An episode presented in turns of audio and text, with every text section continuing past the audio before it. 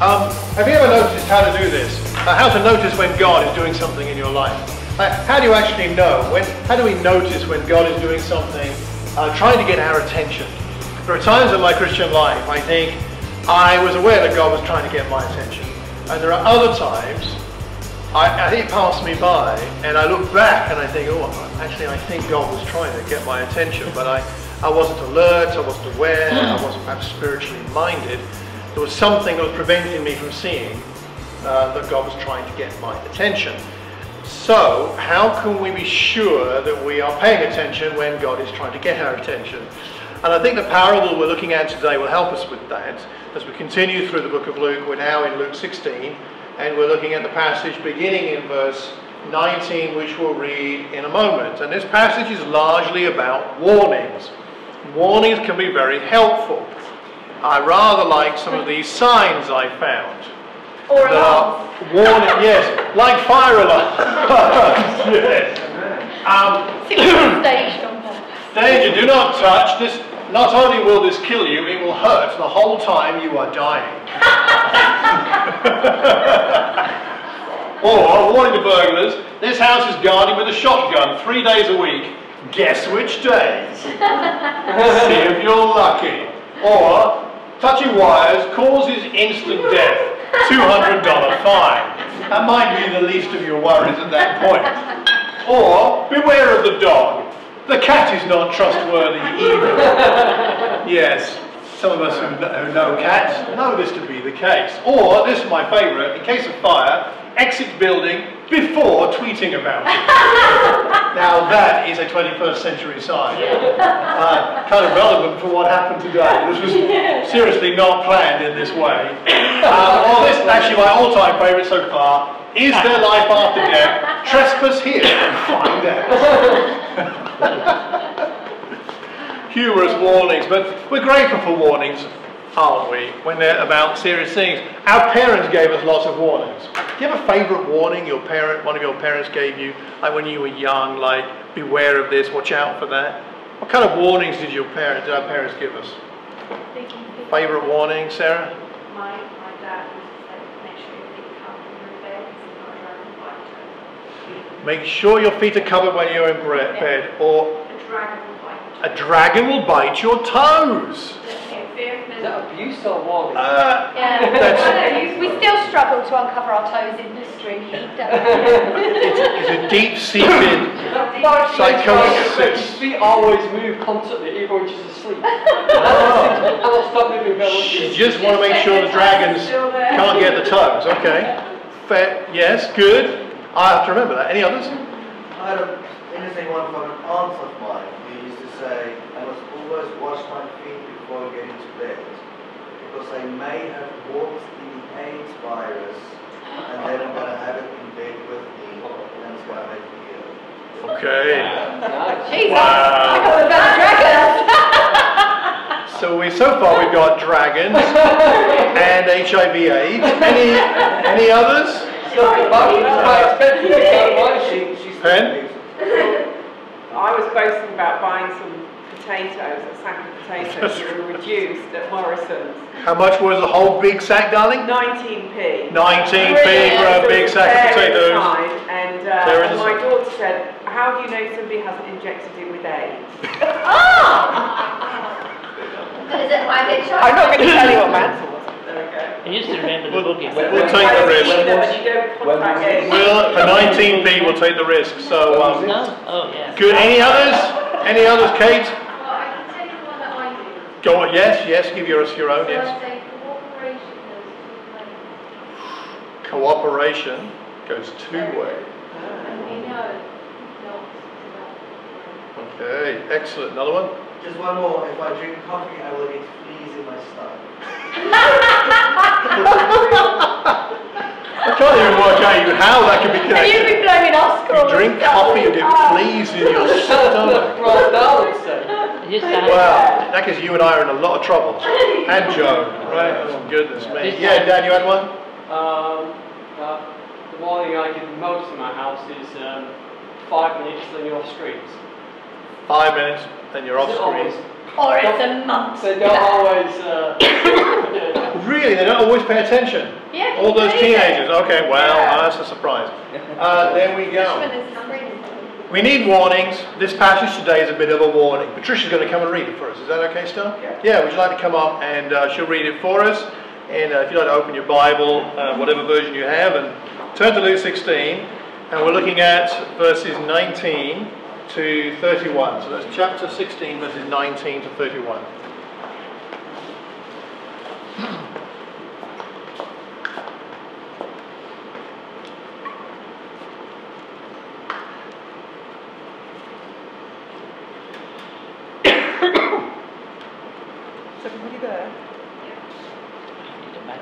About the rich man and Lazarus. There was a rich man who was dressed in purple and fine linen and lived in luxury every day. At, the, at his gate was laid a beggar named Lazarus, covered with sores and longing to eat what fell from the rich man's table. Even the dogs came and licked his sores. The time came when the beggar died, and the angels carried him to Abraham's side. The rich man also died and was buried.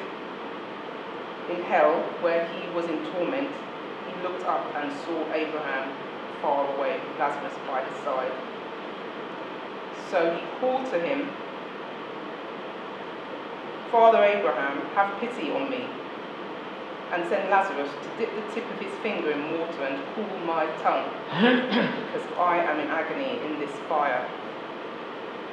But Abraham replied, "Son, remember that in your lifetime you received your good things, while Lazarus received bad things. But now he is comforted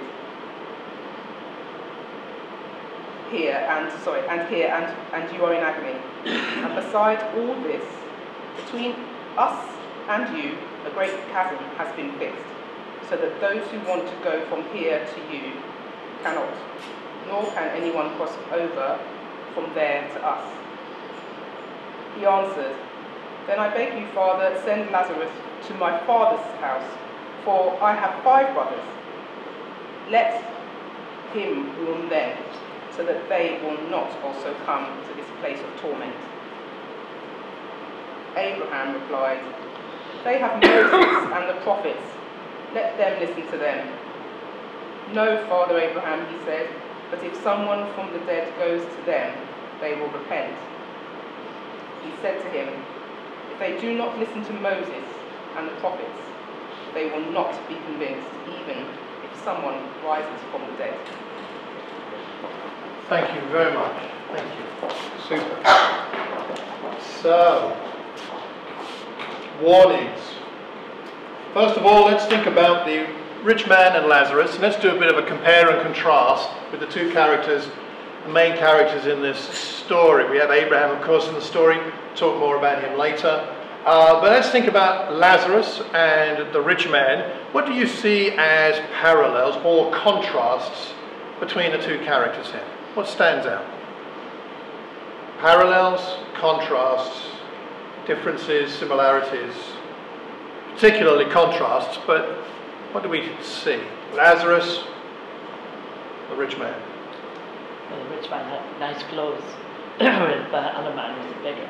Okay. Yeah, he didn't have any party. Purple, fine linen. Mm. Doesn't say what Lazarus was wearing, but we can be pretty sure it wasn't too Set good. Clothes.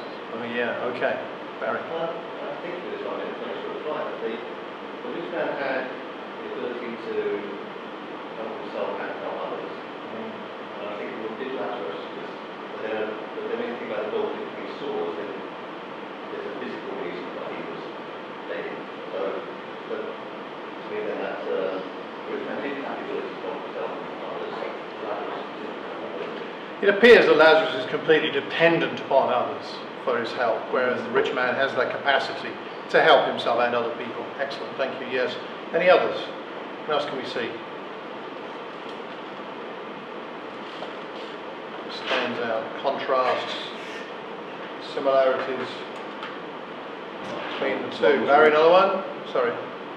That was rich, the other one was poor. Okay, one is rich and one is poor. Very basic, but yeah.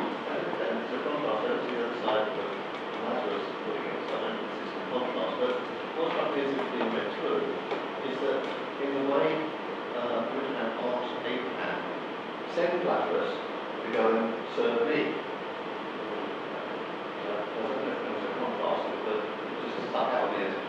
Well, I think it's actually a very significant spiritual point. It's not so much a contrast, right, but it is a very important point. We're going to come to that in a minute. It's part of the main part of the lesson, because there we see um, the rich man having an attitude mm. in the next life, the same as he had in this life, actually. There was no change of heart there. He still saw Lazarus as beneath him, someone to help him, like a servant, rather than... Anyway, that's the way it appears. Anyway. Very good point. Somebody else? Any, anything else? We see... contrasts between the two circumstances, character, anything in the passage. Making us think this Sunday morning. I think um, Lazarus was aware of the rich man and uh-huh. the blessings. Yes. You know, it was, he wanted, if he could, he would have the crumbs from his table. But the rich man was unaware of Lazarus. Yes, okay, Lazarus is aware of the rich man, the rich man is not aware of Lazarus, doesn't even appear to see him, from what we can tell. Yeah, Simon? Well, um, Lazarus has got a family network as well, you know, he's always with brothers, you know, uh, sorry, not Lazarus, uh, the rich man, yeah, yeah. he's got his, because uh, he actually cares for them, and they probably care for him as well, whether Lazarus has got dogs. We have no record of, right, right, he has dogs. The rich man has lots of friends, presumably, at his banquet, but also at least five brothers. Yeah, very good point. Good stuff. Anything else?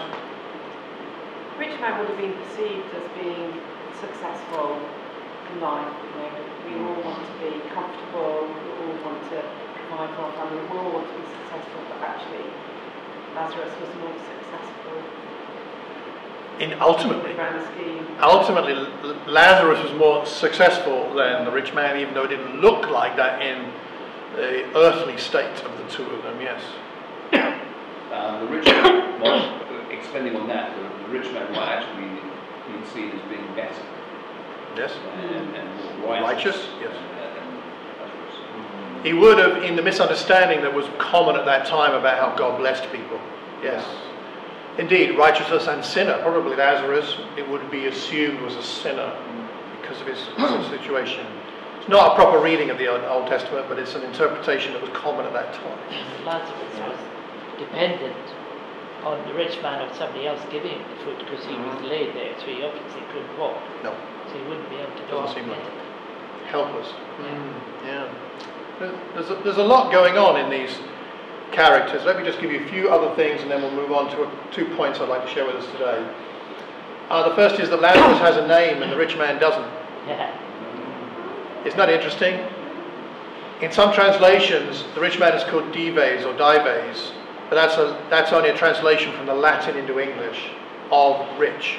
That just means rich. It's not actually a name. Um, Lazarus is named. He is the only named Uh, character in a parable that Jesus told, which leads a lot of people to wonder whether this is a parable about the Lazarus that Jesus raised from the dead from John eleven. I think it's actually unlikely because it doesn't seem to fit anything particularly directly, and also Lazarus was quite a common name in those days, but nonetheless he's named and the rich man is, is not. Lazarus's name means God helps, which is an, I think de- a deliberate thing Jesus is doing there, saying that the rich man could have helped himself. Lazarus appears to have had nothing, but yet God helps him, takes him into, the net, into a, a good place in eternal life. The wealthy and the poor we've mentioned. Just a quick note on, on wealth, because in this passage it's not so much wealth that's condemned. Bear in mind that Lazarus ends up in Abraham's, uh, by Abraham's side, or some translations, Abraham's bosom. Right up close, having a big hug there with Abraham. And Abraham was incredibly wealthy. If you look back into Genesis, right? I mean, he had huge flocks and herds, and he was a very wealthy man. So the, Abraham's wealthy but ends up in paradise. This rich man doesn't. So it's not specifically about whether wealth is a good or bad thing here. Uh, another thing is, well, healthy and unhealthy. We've talked kind of about that. Um, the rich man has friends. The Lazarus only has dogs. The rich man has banquets, the poor man has only poverty. Another small thing, but kind of interesting. The rich man, it says, was buried. It doesn't say what happened to Lazarus. Well, we assume he had a nice burial, the rich man. Not that it did him any good, but Lazarus just sort of disappears off the scene here. He just dies. Um, one is in Hades, or hell, in one translation, although most modern translations, more recent ones, would have Hades. One is in Hades, and one is uh, uh, paradise, in paradise. Um, it's the only parable that deals with something that's taking place in the next life. Again, another unique thing to this particular parable. Uh, one sees glory, sees glory, the rich man sees glory but doesn't experience it. The Lazarus experiences glory. Uh, one is alone in the next life, and one is in fellowship in the next life. Uh, one is thirsty, and one is presumably not thirsty. One is tormented, and the other is comforted.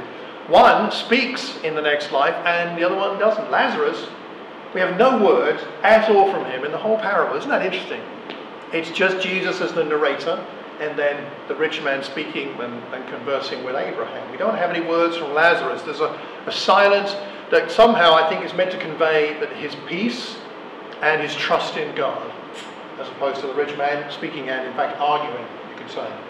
One is fixed in torment, the other is fixed in paradise. One begs for another chance, and the other one seems to be at peace with his lot. Lots of interesting parallels or contrasts between the two. So what do we learn from this passage about how God gets our attention, how to respond to that? How do we, what do we do when we notice it? So I think, first of all, let's just talk about the significance of having people to show us the way. People to guide us. I'm going to talk about people, and we're going to talk about the Word of God itself. People and the Word of God. I think these are the two main things we see in this passage. The first is we need people. We need someone to say, not this way, that way, whether they look as cute as that or not. Uh, there are people sometimes that come into our lives, at times perhaps when we're not a Christian, or as a Christian, that come along and are able to help us to see that God is doing something, and to, for us to then uh, cooperate with God and go in that right direction. That's part of the way that God gives us direction and helps us to, uh, to see what he's doing in our lives. God puts people into our lives. Just for quickly for a moment, uh, with some of this I just say, like in becoming a Christian, could you uh, give me the name of one person who was significant in help and guide you to become a Christian? Maybe the person who first met you, befriended you, or studied the Bible with you, or anything. But like, who would that be? Can we just throw out a few names? Chuckle Graham. Chuckle Graham. Irene. Irene. Okay. Christina Dowdy. Christina Dowdy. Yeah, I know Christina. Yeah, Christina. No. Jacques. Jacques. Good name. Anybody else? Sorry. Sam Lee, Sammy Lee. Oh, I love Sam. The good footballer. Mm-hmm. Love Sam. Norman what? Wakamoto. Norman Wakamoto. Excellent. Excellent. Any? Um, I think great teaching. Obviously, great preaching, done after preaching, mm. and uh, Jack Pearson. Yep. All very helpful. Yeah. Julie D'Souza, uh, one person in my journey to becoming a Christian. Well, I was supposed to say you. You were. Never mind. There was a bit there, but, uh... I served it up. But we'll have to have a chat later. Oh well, never mind. So. It's on with you. I, I can edit that bit. So,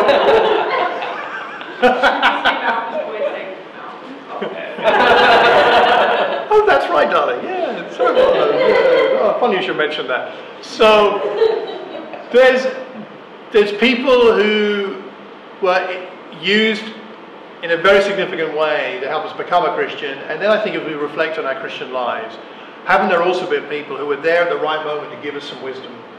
Or correct us and say, do you really think you should be doing that? Or is that really pleasing God? Or you, I know you're struggling with this, maybe this is a, think, a way to think about it. Or here are some scriptures. Or can we pray together about this? And let's pray together. And there are people like that, right? It reminds me of Acts eight, of, um, uh, of Philip and the Ethiopian. The Ethiopian, should we just go there for a minute? Keep your finger in Luke sixteen and... Um, Let's go over to Acts chapter eight. God provides the right people at the right time. And the question is, I suppose, is has God put somebody into our lives at the moment that we should be paying, we should be paying attention to? Not because they're special as such, but more that perhaps God might be using them in some way. Um, whether they're a Christian or not, whoever they are. In Acts eight, we have this situation where, in verse twenty-six, the angel tells Philip to go to the desert road. He goes out, and who does he meet? An Ethiopian eunuch, an important official. He's gone to Jerusalem to worship. He's on his way home, reading the book of Isaiah the prophet. So there he is, reading it, but he's not understanding it. Spirit told Philip, go to that chariot, stay near it. He ran up to the chariot, heard the man reading Isaiah the prophet, and asked this key question. Do you understand what you are reading? How can I, he said, unless someone explains it to me? So he invited Philip to come up and sit with him, and then he went on. We'll talk about this a bit more in a minute. So there's Philip, available to God, goes where God sent him, and here's the man reading, asks the, the, the big question, and the fellow says, okay, come up in my chariot and explain it. I need someone to explain it. And he recognized at that point, someone is bringing God's word to me. I need to pay attention. Or someone's coming to help me understand God's word. I must pay attention. And I think the spirit of the Ethiopian has been an inspiration to all of us here. We, most of us know this passage pretty well. I think it's very inspiring. And I pray, I prayed this morning, I pray nearly every day that I or we collectively as a church will meet Ethiopian eunuchs, twenty-first century in the Watford area. God, give us a Watford Ethiopian eunuch. Give us somebody who's perhaps been reading the Bible, thinking, asking for God, asking God to help him understand or her to understand what it means to be, uh, uh, to understand the Bible and what that means. And I pray for that, and I'm sure we all pray for that. And please, let's pray for that. Let's make sure it's, it's, it's commonly part of our prayers that God will, will, do, will give us these people. But then we also uh, are called to be ready to be the people to, to guide and to teach others, like Philip. I think the Ethiopian is inspiring because of his heart, but Philip is too. He's willing to run when it would have been more comfortable to walk. He's willing to go talk to a stranger when it would have been more comfortable to stick around with his mates. He's willing to go to another part of the country when it would have been more comfortable to stay where he was, surely. That adventurous spirit is part of being a Christian. Then we can be used as people to guide other people and help them to come to know the God that we, that we currently know. So, do you have a Philip in your life? Maybe we need a Philip again, if you've already had one. Or could we be a Philip to somebody else, guided by the Spirit, empowered by the Spirit, to help other people to come to know God? I wonder. It's something for us to think about, because then if we do, it helps us to see clearly. As was pointed out, um, the rich man must have walked past Lazarus every day, probably twice a day, maybe more often. He's at the gate to the rich man's. Must have been a palace, because a gate like that, mentioned like that, the word used in the Greek indicates like a huge arch. We're not talking about a little um, a wooden gate you undo the latch, you know, you walk in. It's not that kind of thing. It's like it's like um, it's like the entrance to Disneyland or something. Some big arch that you then walk through. I mean, it's a massive thing. It's the same kind of word used as an archway for a city. So, I mean, he lives in a huge palace, this guy. And, and Lazarus is laying there, but he doesn't. He sees the house, or he's with his friends. He doesn't see the beggar lying there. If he had seen Lazarus, or if maybe he did see him, but dismissed him, you know. But if he'd really seen Lazarus as somebody put there by God, it would have changed his whole life. It would have changed perhaps his heart, perhaps changed his eternal destiny. And we need these encounters with other people to see things clearly. We see more clearly when we've got people in our lives, as the Ethiopian does when Philip teaches him here. And um, when we have other people in our lives, it helps us to see our sin more clearly. Um, you know, sometimes I think I know about where, where my sin is. Sometimes I'm right, sometimes I'm wrong. And it helps me. I'm not talking about people being giving passing judgment or being harsh, but now and again, other people can see my sin more clearly than I can. It's, it's a fact, isn't it? And so let's welcome people into our lives who are bringing things to us that are clear. It's such a shame that the rich man only really notices Lazarus after he's in torment and when he really needs Lazarus's help. Because if he really was a good a son of Abraham. It's interesting that Abraham calls him son in the passage in Luke sixteen. He's kind to him. Father Abraham is his son. If he'd really known Abraham as his spiritual father, he would have known the the the old the covenant and the Old Testament laws that said you should take care of the poor in Israel. Mm. Leave the gleanings for the poor. There should be no beggars in Israel. The rich man knew that. We can rest assured that he was in the synagogue every week. He heard Moses and the prophets read and preached and taught, but he himself did not pay attention to what he was hearing. He didn't listen to the people bringing him God's word in those circumstances. We really need this. And the second thing I think we see in this passage, apart from the fact that we need, need people, is that we really do need the Bible. We need people to teach us, and we need the Bible. It's the Bible that changes us, isn't it? When I became a Christian, it's probably true for you too. Um, I became a Christian, I was helped to become a Christian by many things. By fellowship, by friends in the church, by having fun with members of the church, by praying with people, by talking deeply with people about my life. There were lots of things that helped me. But the thing that got me into the baptistry, like happens with the Ethiopian eunuch, is someone teaching me the Bible and confronting me in a helpful way with what the Bible taught. And that's what happens here. They're, they're thinking about Isaiah, and the eunuch asks him, who is the prophet talking about? Then Philip began with that very passage of scripture and told him the good news about Jesus. I was changed by hearing the good news. That's what changed me. And that's why the eunuch surely at one point sees some water and says, what can stand in the way of my being baptized? And maybe you remember it for yourself, but I remember I got to the point where I, I was ready to get baptized and no one was going to stop me, and it was going to happen. I mean, that's just it. The decision is made. I, I mean, take me to some water. And I slept on it overnight because I think that was the right thing to do. But the next day, we went down to Bourbonnais to a, uh, a church down there with a nice warm baptistry, and uh, and we got in some water on the second of November nineteen eighty-four.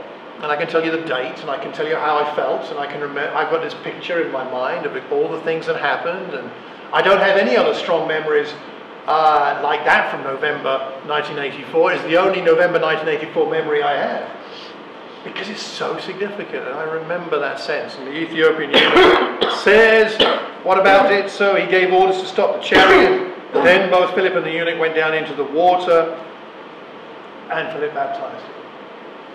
He needed the word. We need God's word to help us to change. And I think it's so important as a church that we enjoy our fellowship, and we enjoy our talking to each other and helping each other with our experiences and with our opinions and our ideas.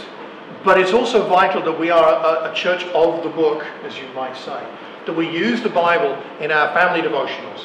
And how we use it is a whole other question. But we use the Bible in our family devotionals. We share the Bible verses with one another in a helpful, humble way. We, we use it to help ourselves, but also to help other people. We bring it out when we're a bunch of guys hanging out. And Tunde and Leon and I hung out on Monday night, and it was great. We got caught up on life, and that was fantastic. We didn't have our Bibles open. We didn't. That's, but we hadn't spoken and talked like that for ages, and we got caught up. But then, you know, then at the end of it, we talked about what to pray about for each other. And I think the next time we get together, we should probably get our Bibles out. And not for the sake of it, but because this is where the power is.